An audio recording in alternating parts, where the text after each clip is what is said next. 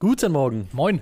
Nussi und ich sitzen hier mit Blut im Urin und deswegen höchste Zeit, richtig reinzugehen ins Themenfrühstück. Bis gleich.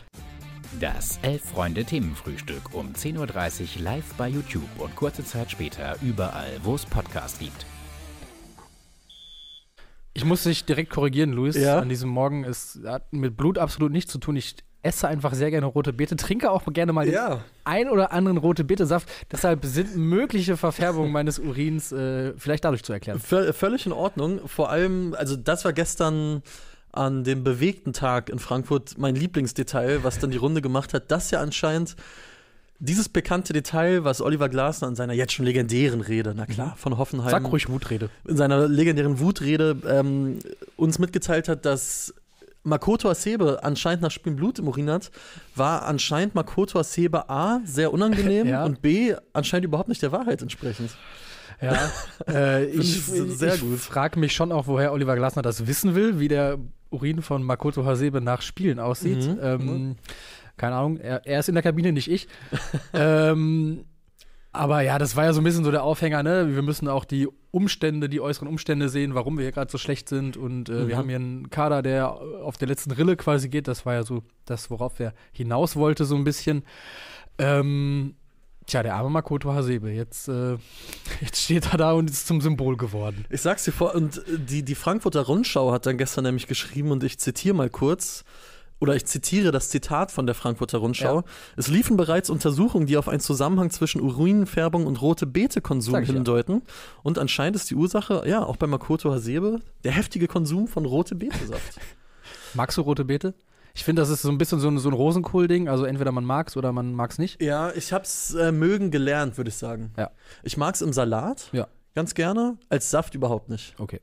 Muss Geh ich mit. sagen. Finde ich auch. Also Ge- ich finde es ganz lecker. Ja, glaub, glaubst du denn, das war jetzt der Knackpunkt? Ist daran die Beziehung gescheitert? Oliver Glasner seit gestern, wir haben die Nachricht jetzt noch gar nicht beim Namen genannt, Ja. äh, man wird sich spätestens oder man wird sich im Sommer trennen nach Genau. dem Pokalfinale. Ja, ich denke mal, bis dahin werden sie es noch schaffen, sich Oder? einigermaßen zusammenzuraufen. Und die Frage, die ja so ein bisschen jetzt über allem schwebt und auch den Titel dieses Themenfrühstück, Themenfrühstücks hergibt, Ja. ist ja, ob die Eintracht irgendwie undankbar ist, weil man jetzt einen Trainer feuert, mit dem man Den- nicht mal einem Jahr. vor nicht mal einem Jahr den Europapokal gewonnen hat, mit dem man im Champions League Achtelfinale stand, ähm, dagegen eine der besten Mannschaften Europas gerade dann ausgeschieden ist. Ähm, De- und eh, ja, wahnsinnig, wahnsinnig tolle Nächte in Europa hatte.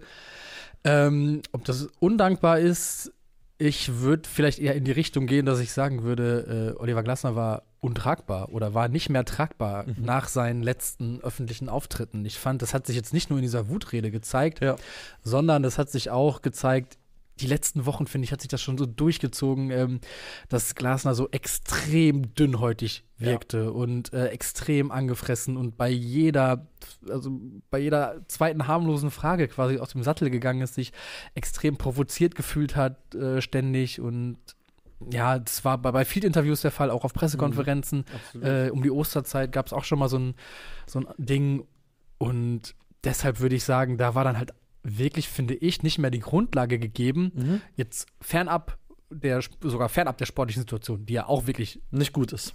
in der Gerade. Bundesliga nicht gut ist in der Rückrunde. Acht Punkte, glaube ich, geholt. Ähm, da war halt, finde ich, nicht mehr die Basis gegeben, um vernünftig miteinander zu arbeiten. Wie es dazu gekommen ist, finde ich, ist natürlich nicht nur die Schuld von Oliver Glasner. Ja, genau. Und da können wir jetzt vielleicht noch mal so ein bisschen reingehen, ähm, denn da ist natürlich auch der Kader, der äh, nicht ganz vielleicht zu den Ansprüchen passt, die Markus Krösche dann der Sportdirektor auch noch mal formuliert hat. Der Genau. hat ja in die Rückrunde den Appell mitgegeben quasi, ja, wir wollen Platz 4 sichern, die Mhm. wollen, wir wollen die Champions League. Ähm, hat aber Glasner, hieß es immer, er hätte gerne einen Ersatz für Hinteregger gehabt, den hat er dann nicht bekommen, auch nicht im Winter. Ähm, deshalb muss Makoto Hasebe vielleicht auch so viel spielen, dass äh, mit seinem Urin irgendwas passiert oder auch nicht. ähm, also da passen vielleicht auch Anspruch und Kader nicht so ganz zusammen. Und das Ja. führt dann natürlich zu so einem Geknirsche, wie wir es bei der launigen Diva vom Main äh, das ein oder andere Mal schon erlebt haben.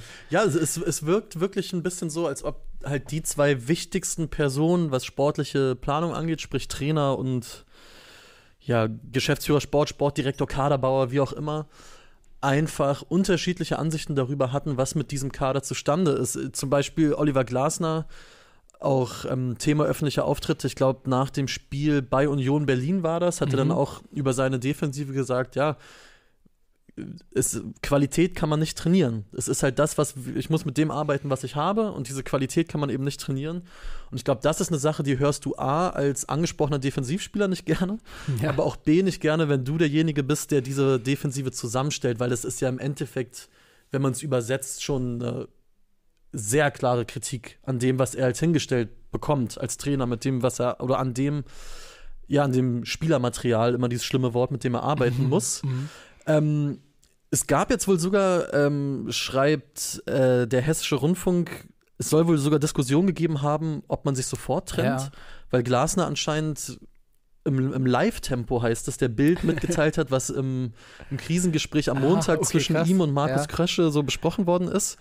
Also man bekommt wirklich das Gefühl, die waren sich vor allen Dingen auch, glaube ich, menschlich einfach überhaupt nicht mehr grün Genau. miteinander, abgesehen davon, dass es natürlich sportlich überhaupt nicht läuft. Ich meine, Eintracht Frankfurt schreibt auch dann in der, im Statement, was sie rausgeben, neben der sportlichen Entwicklung halt auch die Gesamtdarstellung, dass die einfach so nicht mehr gepasst hat. Und das ist ja klarer Verweis darauf, dass man eben überhaupt nicht glücklich damit war, wie Oliver Glasner sich und damit halt auch den Verein präsentiert hat, schlussendlich. Ja, genau. Und, repräsentiert hat. Und der Verein insgesamt ja auch jetzt in den letzten Monaten auch mit den Querelen zwischen Hellmann und Philipp Holzer, dem Aufsichtsratsvorsitzenden, da kein besonders gutes Bild abgegeben hat. Also da ist es, glaube ich, wirklich jetzt an der Zeit, ein bisschen aufzuräumen, vielleicht, wenn man es so sagen will. Und ja, Thema, ob es vielleicht eine vorzeitige Trennung sogar nötig ist, weiß ich nicht. Ich traue, und das finde ich, ist halt das, was wir von Eintracht Frankfurt in den letzten Jahren gelernt haben, dass man ihr trotzdem, trotz dieser ganzen Querelen, trotz dieser ganzen Shit- Shitshow, die da ja teilweise läuft, ähm, muss man der, der Mannschaft trotzdem zutrauen, in einem Spiel im Pokalfinale, auch wenn der Gegner ein starkes Leipzig ist, Ja. was zu reißen. Also und vor allen Dingen ist dann da wieder dieser Faktor. Also ich meine, wir brauchen uns über die Stimmungshoheit im Berliner Olympiastadion, glaube ich, nicht unterhalten. Ähm, das ist, wird ja so klar sein. Ja.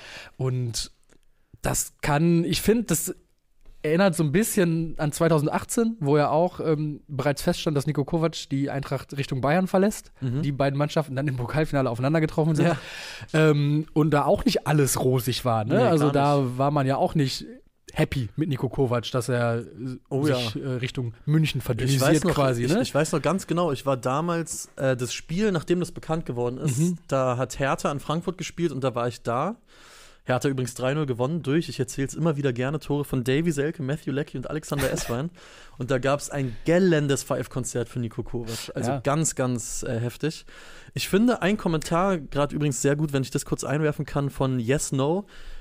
Das fasst wahrscheinlich, ja, dieses die Gemengelage ganz gut zusammen, die sportliche. Er schreibt, ja, die, Qua die Kaderqualität ist zu hinterfragen. Andererseits war Glasner mit dem Kader nach der Hinrunde noch auf Platz 4.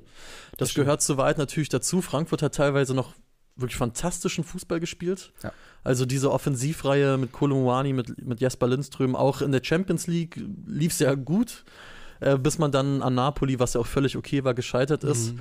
Ähm, ich glaube, der Kommentar zeigt auch ganz gut, Oliver Glasner ist nicht der einzig Schuldtragende an dieser Nee. Situation, aber man ist halt als Trainer, das sind die Gesetze der Branche, einfach das schwächste Glied. Weil Ja, wenn du einen auch- ja, auch schnell austauschen kannst, dann das. Das Gesicht der sportlichen Geschicke so, ne? Und wenn Ja. die halt äh, wirklich so schlecht sind wie zuletzt, dann, ähm, tja, greifen die Mechanismen. Aber lass uns mal vielleicht über, über diese Kernfrage reden, die wir auch drüber geschrieben haben. Äh, Nochmal Thema Undankbarkeit, weil ich finde schon, wenn man dieses Statement von Eintracht Frankfurt liest auf der Website, Da merkt man, dass, es, dass man da sich auch wirklich menschlich entzweit ja, hat. Ne? also das ist, finde ich, an Unterkühlung eigentlich nicht zu nicht zu überbieten. Also da wird die Europa League, die wird nur in so einem, oder der, der Gewinn der Mhm. Europa League wird nur in so einem Absatz erwähnt, wo halt quasi so Wikipedia-mäßig aufgelistet Ja. wird, was äh, Oliver Glasner gemacht hat, seitdem er in Frankfurt war.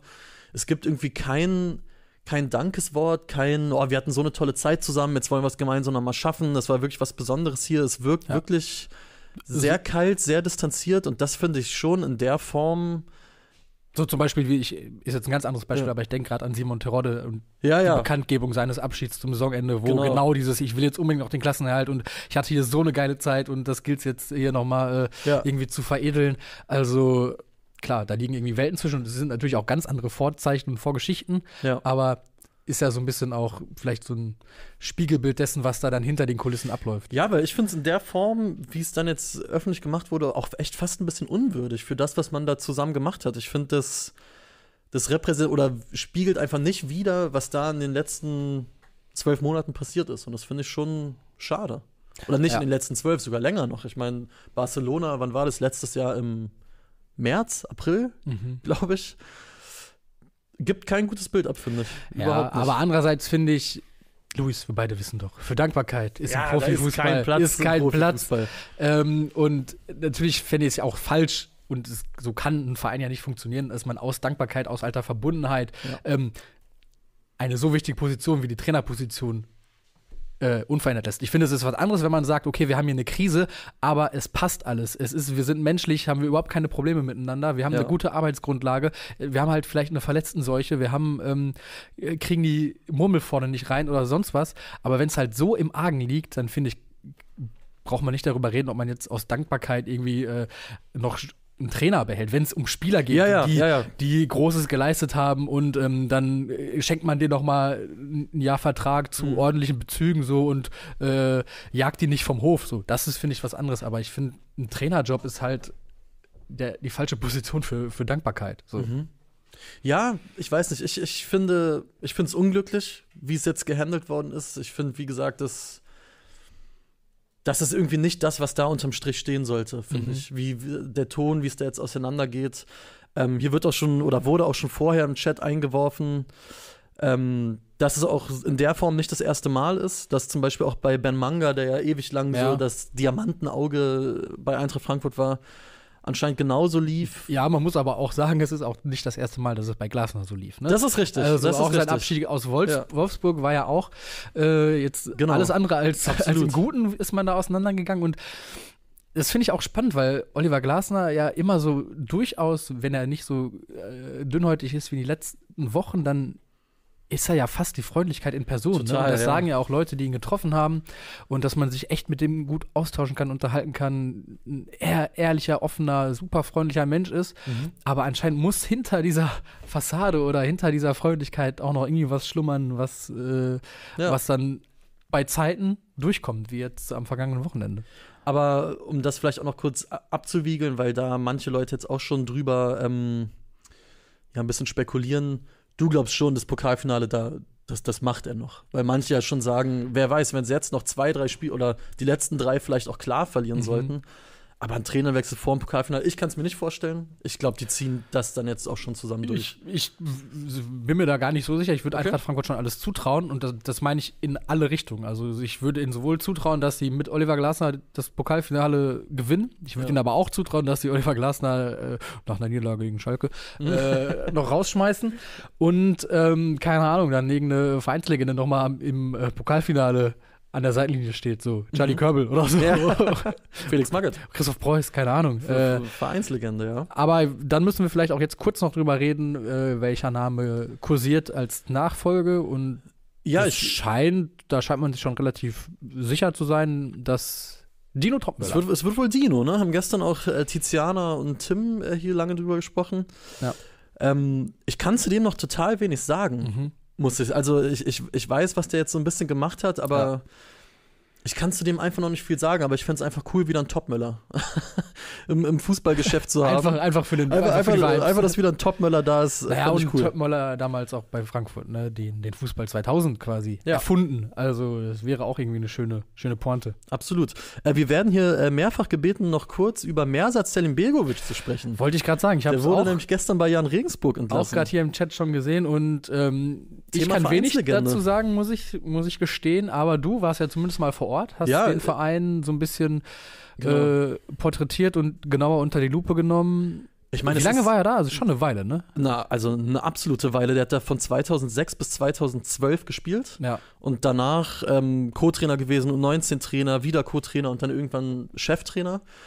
Also wirklich äh, hat in, in Regensburg zum Inventar gehört, wie Mhm. man so schön sagt. Und auch einfach ein sehr, sehr, wenn man den reden hört, ich kann sehr empfehlen, da mal bei YouTube, wo ihr ja eh gerade hier schon seid, oder wenn ihr den Podcast hört, auf YouTube zu gehen und mal nach Interviews mit ihm zu gucken, weil das ein wahnsinnig reflektierter Typ ist mit einer wirklich spannenden Lebensgeschichte, auch Mhm. mit einer dramatischen, Mhm. teilweise auch einfach sehr harten, die, die Flücht oder ja, Flüchtlingsgeschichte, die er hinter sich hat, äh, aus Jugoslawien.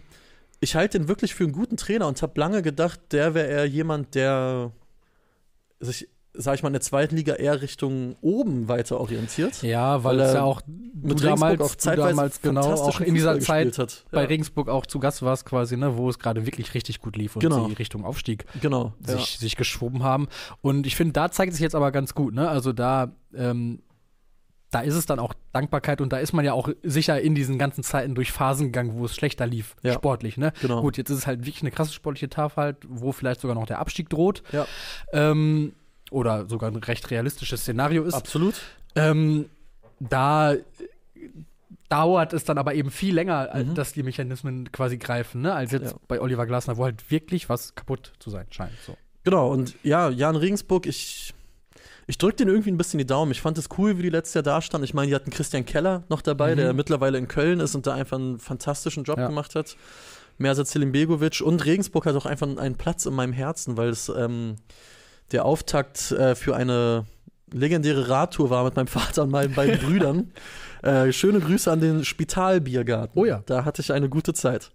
Ähm, aber lass uns mal über Fußball weitersprechen und zwar über gestern Abend. Okay, Wir gehen von Jan Regensburg über zur Champions League. Äh, Real Madrid gegen Manchester City. es ist ein kleiner Sprung, aber Äh, wir wagen ihn. und wir haben uns überlegt, weil in diesem Spiel dann doch einiges drin war, Ja. man einiges beobachten konnte.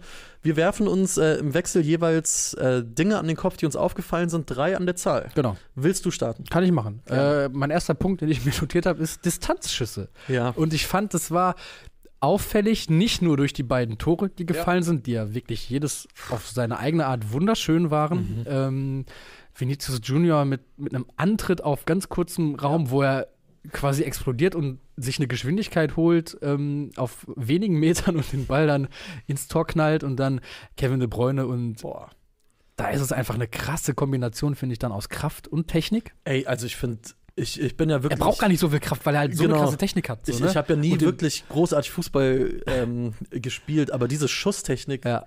ist für mich unverständlich, wie man so gut ja, den Ball treten kann. ich finde, das äh, beherrschen wenige. Toni Kroos ist so einer, der Mhm. solche Tore auch des Öfteren schon erzielt hat. ja, stimmt. Und ich finde, man hat es aber nicht nur bei den Toren gesehen, sondern man hat es über das gesamte Spiel hinweg gesehen, fand ich, dass sie es immer wieder probiert haben aus der Distanz und manche Dinger davon ja auch echt nochmal gefährlich werden. Ne? Ja. Auch ganz Chouameni. am Ende, hinten raus nochmal Chouameni, wo Ja. Courtois stark reagiert. ja. Ähm, auch De Bruyne schon im, im Mhm. vorherigen Spielverlauf. Also und Hövedes hat es, glaube ich, als Experte dann auch angesprochen, ähm, dass das irgendwie in diesem Spiel ein Mittel sein kann. Und ähm, es heißt ja schon auch irgendwie immer, ne, wenn wir über Expected Goals reden und so und Torwahrscheinlichkeiten und ähm, eigentlich ist es ja so ein bisschen verpönt, so Mhm. Distanzschüsse so ein bisschen, weil eben die Wahrscheinlichkeit daraus was zu holen äh, recht gering ist, weil dann ja doch bei aller vorhandenen Technik und Klasse so schon eine ordentliche Streuung drin ist. Ja.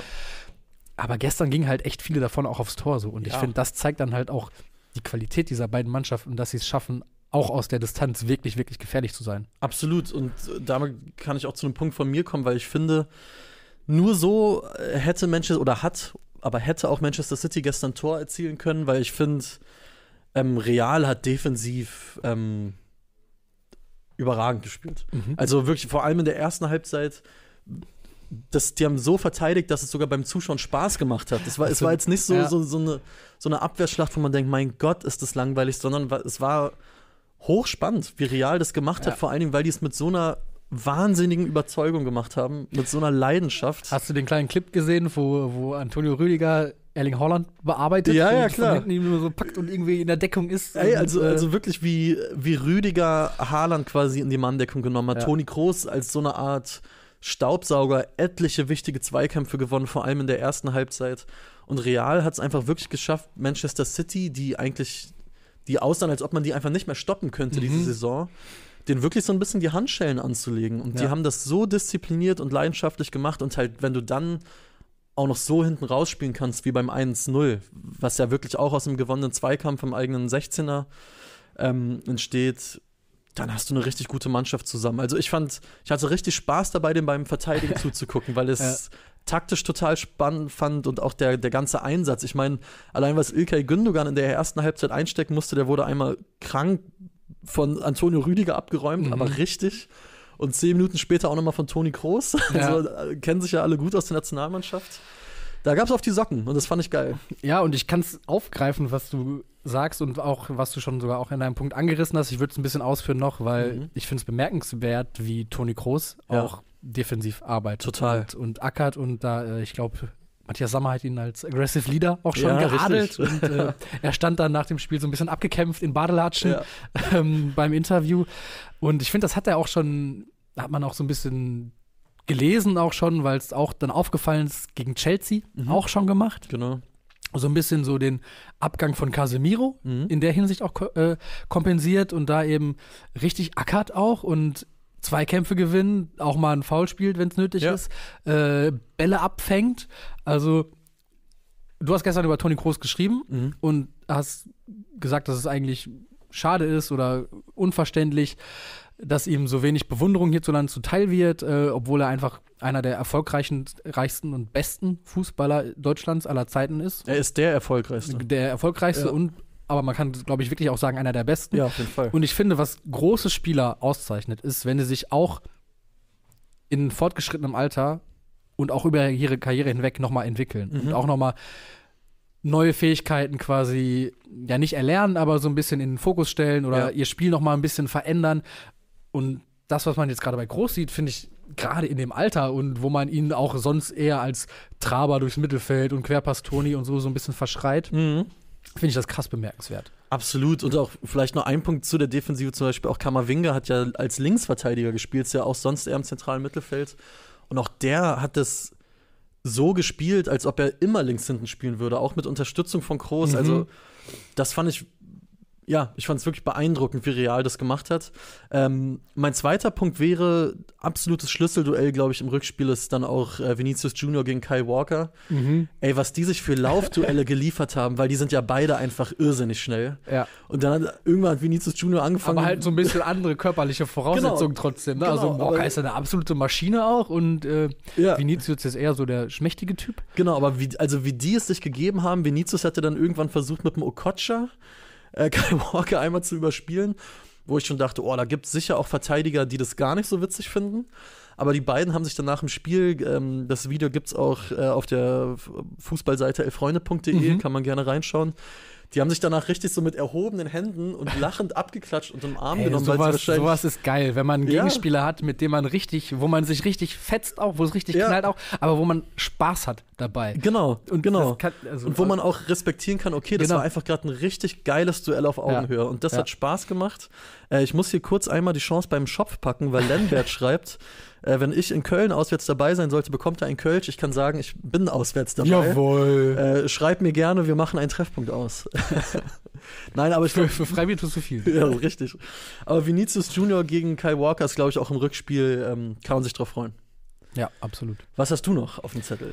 Äh, es ist eigentlich äh, kein Geheimnis, aber es ist, mir ist es einfach gestern noch einmal aufgefallen, was Jack Grealish für Waden hat. Ey, Also, weil ich jetzt wirklich Manchester City jetzt auch nicht so oft sehe und auch Jack Grealish ja jetzt auch nicht immer von Anfang an spielt und die Spiele, die ich gesehen habe, dann war er vielleicht gerade nicht auf dem Platz oder so, aber mir ist es gestern auch noch mal mit diesen, mit diesen Miniatur-Schienbeinschonern, die er offenbar trägt, Ja. und dann diesen runtergerutschten Stutzen und diese unfassbar krassen Waden, die, Ja. die so dick sind wie meine Oberschenkel, ey. ist Also krass, das, oder? das ist, es ist einfach, es hinterlässt bei mir Fassungslosigkeit. Also, Absolut. und es ist ja irgendwie eine der Beobachtungen, die bei mir halt hängen geblieben ist, weil es, ey, also Wahnsinn. Ich finde auch, ähm, er hat sich auch so ein schönes Privatduell mit äh, Dani Carvajal geliefert in der ersten Halbzeit. Da hat es auch äh, schön geknallt. Wo wir schon ähm, bei so Themen sind, ähm, was mir noch aufgefallen ist, mein dritter Punkt. Ich weiß nicht, was, also gestern hatte Amazon Prime eh so ein, zwei Probleme mit dem Ton. Anfangs hat es noch so total geknackt in der Leitung. Da sollten wir jetzt vielleicht den Ball flach Da halten. sollten wir den Ball flach halten, aber ich weiß nicht, was mit Benedikt Hövedes los war. Ob die einfach nur ein Mikro hatten und er irgendwie sechs Meter entfernt vom Mikro saß. Aber der hat geschrien. Der hat geschrien wie ein Irrer zum Teil, wo man dachte, warum spricht der nicht einfach ins Mikro rein? Ich weiß nicht, vielleicht war er aufgeregt Ja. oder angetan vom Spiel, verstehe ich total, war ich Ja. auch. Ähm, aber ich fand's geil, weil der hat so gebrüllt, dass ich dachte, der muss irgendwann heiser sein. Und äh, ein letzter Punkt vielleicht noch, was auf den Tribünen passiert ist. Äh, Erling Haalands Vater Mhm. wurde von der Security aus dem Stadion ähm, eskortiert, Alfie. nachdem er sich aus einer Loge heraus mit den Realfans so ein bisschen gekabbelt hat und sich auch zu einer Mark van Bommel Armleuchtergrätsche äh, hinreißen lassen hat. Ein Ja. Realblog hat sogar geschrieben, er soll Erdnüsse vor sich auf die Tribüne, auf die Realfans geworfen haben. Geil. Also gestern war einiges dabei. Ein unterhaltsames Spiel in äh, vielerlei Hinsicht. Ein unterhaltsames Spiel gibt es übrigens heute Abend auch, auch im Ticker wieder bei freunde.de, das Mailand Derby. Genau, hier wird schon auch äh, darauf hingewiesen, Ja. Serie A ist back, stark in allen internationalen Spielen. Und dazu kann ich äh, nur empfehlen, es ist genau vor zwei Minuten online gegangen, geht gerne mal auf elfreunde.de. Der euch wohl bekannte Tim Jürgens hat einen sehr, sehr schönen Text darüber geschrieben, ja, über die Bedeutung von diesem Spiel für ganz Italien und auch äh, für die Serie A. Lest da gerne mal rein, weil alles, äh, was wir jetzt dazu sagen können, steht da irgendwie auch schon in besserer Sprache drin. Genau, und da liest man, finde ich, auch raus, und das ist ja auch nicht unbekannt, dass Tim Jürgens durchaus dem italienischen Fußball, gerade der 80er, der ausgehenden 80er, Anfang der 90er, der Hochzeit des italienischen Fußballs, äh, durchaus wohlgesonnen ist Ja. und äh, Liest man da in je- jeder Zeile raus. sich gerne damit beschäftigt hat, äh, mit den spielstarken äh, Mailändern Ja. von, von der AC, mit den Deutschen bei Inter, Genau. mit Bremen, mit Matthäus, mit Klinsmann. Hammer. Ähm, und so die, die verschiedenen, ja, bisschen Spielweisen oder auch äh, Werte, wofür die Vereine so standen und stehen. Und ähm, ja, man merkt dem Kollegen an, dass er sich freut, dass, dass diese beiden Mannschaften heute einen Finalteilnehmer unter sich oder beginnen, einen Finalteilnehmer unter sich auszumachen. Deswegen macht es wie David Seufert, der schreibt hier gerade sehr geil, der Text wird sich gleich mal reingezogen. Danke dafür, sehr gern. Wir müssen kurz noch äh, Lionel Messi vermutlich in die sportliche Irrelevanz verabschieden. Ja. Äh, gestern hat die AFP, heißt ja, glaube ich, die französische Nachrichtenagentur, gemeldet, dass es anscheinend beschlossene Sache ist. Er wird nach Saudi-Arabien, nach Riyadh wechseln und soll da 400 bis 500 Millionen Euro im Jahr verdienen. Also er lässt sich äh, diesen unangenehmen Trip äh, auch gut Er bezahlen. lässt sich seine müden Knochen vergolden. Ja, es ist schon krass. Ich meine, letztens wurde er auch suspendiert, weil er diesen Instagram-Post hatte Ja, weil er, und weil er auch in Saudi-Arabien war. Saudi-Arabien geflogen ist. Was natürlich der- der- der von Katar geführte Verein ähm, PSG überhaupt nicht witzig fand. Mhm. Und jetzt sagt er, okay, dann gehe ich halt einfach dahin. Ja, es wird wohl darauf hinauslaufen. Äh, der Vater, der der auch als Berater irgendwie fungiert, dementiert noch so ein bisschen rum, aber ich denke, es wird dann am Ende niemanden überraschen, Ja. wenn wir Lionel Messi nächste Saison in äh, Saudi-Arabien sehen. Er kriegt wohl auch noch ein paar äh, Leute zum Spielen mit. Ach, siehst wird, wird geschrieben, also Ach, da über verschiedene Namen wie Di Maria oder auch Verratti oder ähm, ich glaube andere Namen, die auch so ja gerade so ein bisschen dabei sind, äh, die ganz große Zeit ihrer Karriere hinter sich zu lassen, Ja. werden äh, kolportiert, dass sie auch nach Saudi-Arabien wechseln können, um Lionel Messi das alles so angenehm wie möglich zu machen. Da wird dann ihm- alles gedacht. ihm ein tolles Umfeld zu schaffen. Ja. Ich finde, es hat so ein bisschen was wie, äh, man, man schickt sein Kind irgendwo hin und äh, sagt, okay, komm hier, der äh, Christoph ist auch da und, und der Luca und äh, da bist du nicht so alleine, da hast, hast du wen zum Spielen. Ja. So, und äh, ach ja, und äh, ein bisschen Taschengeld kriegst du auch noch. ja, ja. Ey, also ich muss sagen, mich lässt trotzdem irgendwie kalt. Ich habe mich wirklich gefreut, dass er Weltmeister wurde. Damit Ja. war für mich aber auch die Messi-Geschichte abgeschlossen. Die Messi gelesen. genau, da, damit war die Messi gelesen. Ey, und ganz ehrlich, ob er jetzt noch ein bisschen in PSG rumkickt oder, bei oder in Saudi-Arabien, das für mich macht es irgendwie keinen Unterschied mehr. Ja, ich finde, es gibt so- irgendwie einerlei. Es, es gibt gerade so wahrscheinlich zwei Reaktionen oder Lesarten des Ganzen. Die eine ist die Empörung und sagen, boah, damit geht für mich jetzt äh, aber wirklich was kaputt. Äh, da reißt sich jetzt einer sein eigenes Denkmal ein und wie kann er nur?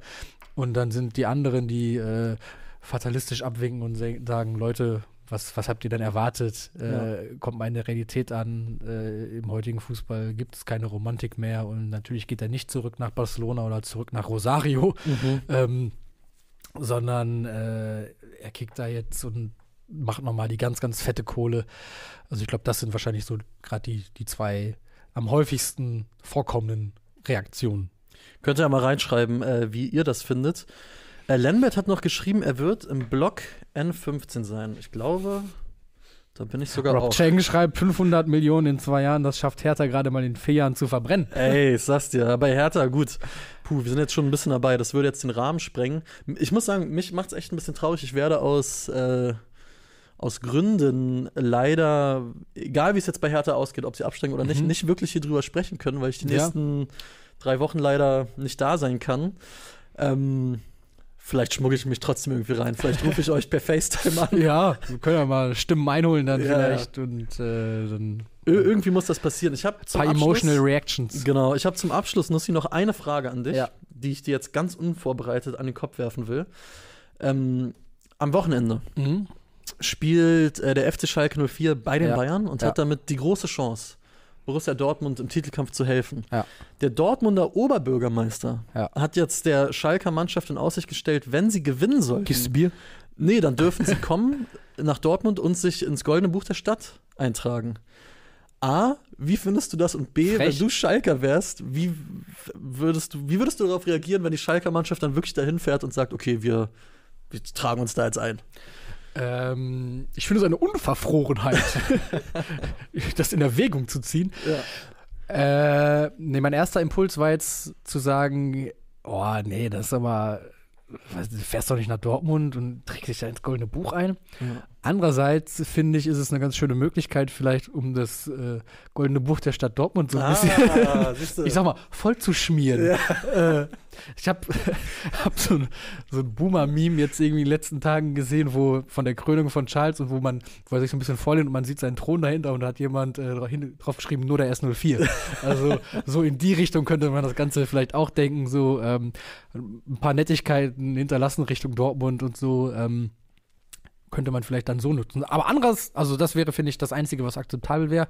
Dann aber bitte auch mit Bild belegen. Mhm. Ähm, und äh, aber tatsächlich, ich habe gerade bin, ist ja, du wirst es wissen, äh, wenn man sich im Abstiegskampf befindet, äh, durchlebt man auch ein bisschen unterschiedliche Gefühlslagen. Man ist Alter. zwischen Hoffnungslosigkeit Ja. und äh, Fatalismus und äh, findet sich schon mit dem Abstieg ab und Ja. am nächsten Tag, wenn man den VfB Stuttgart geschlagen hat, Also, ist die Hoffnung auf jeden Fall wieder da. Oder wenn man, so, wenn man also, ja. zwei Last-Minute-Siege in Folge gefeiert hat, denkt man auf einmal, ja, man kann ja auch, warum soll man nicht mal in Bayern gewinnen? Ja.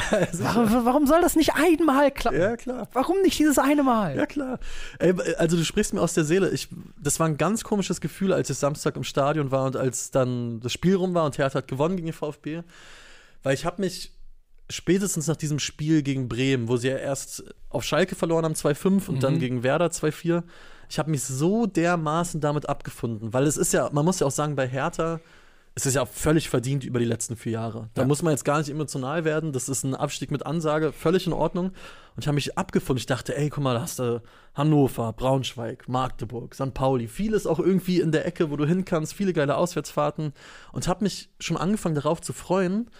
Und da habe ich mich natürlich auch über den Sieg gegen den VfB gefreut. Aber irgendwie habe ich gedacht, uh, jetzt kommt mir mal nicht in die Quere, ey. Ja, ja. Ich weiß schon, ich freue mich auf diese ganzen Sachen. Aber klar, wenn ich jetzt Freitag in Köln stehe, natürlich hoffe ich, dass wir dann gewinnen und dass da noch irgendwas geht. Ob es passiert, ich habe große Zweifel. Wir werden das sehen. Bis dahin ist noch eine Menge Fußball zu spielen, zum Beispiel heute Abend. Ja. Ähm, Wolfmann 68 Ja. wirft noch rein, hier besser äh, als der Frankfurter Ex-Bürgermeister, der Oh, sich auch ja, in Fußballangelegenheiten äh, mit dem Pokal. ja, nicht so gerade mit. Ruhm bekleckert hat, aber gut. Der Karl-Kanal, das ist doch ein schönes Wort zum Abschluss, ähm, sagt, Bayern holt immerhin einen Punkt gegen Schalke, dann wäre die Tür für den BVB trotzdem auf, Ja. wieder vorbeizuziehen. Vielleicht kann man sich darauf doch einigen. Okay, eine Abschlussfrage noch. Ich werde gefragt, Abschlussfrage in Prozent, Klassenerhalt der Hertha. Boah, 20? Oh, Also es ist ja so, A, muss man jetzt in Köln gewinnen, da muss die Konkurrenz mitspielen, da musst du noch irgendwie Bochum schlagen und gegen Wolfsburg eigentlich auch gewinnen. Ja, mit 20 Prozent fühle ich mich ganz wohl. okay. Aber man sage niemals nie. In dem Sinne, äh, viel Spaß heute beim Mailänder Derby, wenn ihr es denn guckt. Lasst die Daumen da. Lasst die Daumen da, lasst ein Abo da. Wenn ihr hier gerade bei Spotify oder Apple oder wo auch immer reinhört, auch gerne eine Bewertung. Das freut uns. Schaltet gerne morgen wieder rein, Unbedingt. wenn hier über alles gesprochen wird, was heute noch so passiert. Wir würden uns freuen und wünschen euch einen schönen Mittwoch, ein schönes Bergfest.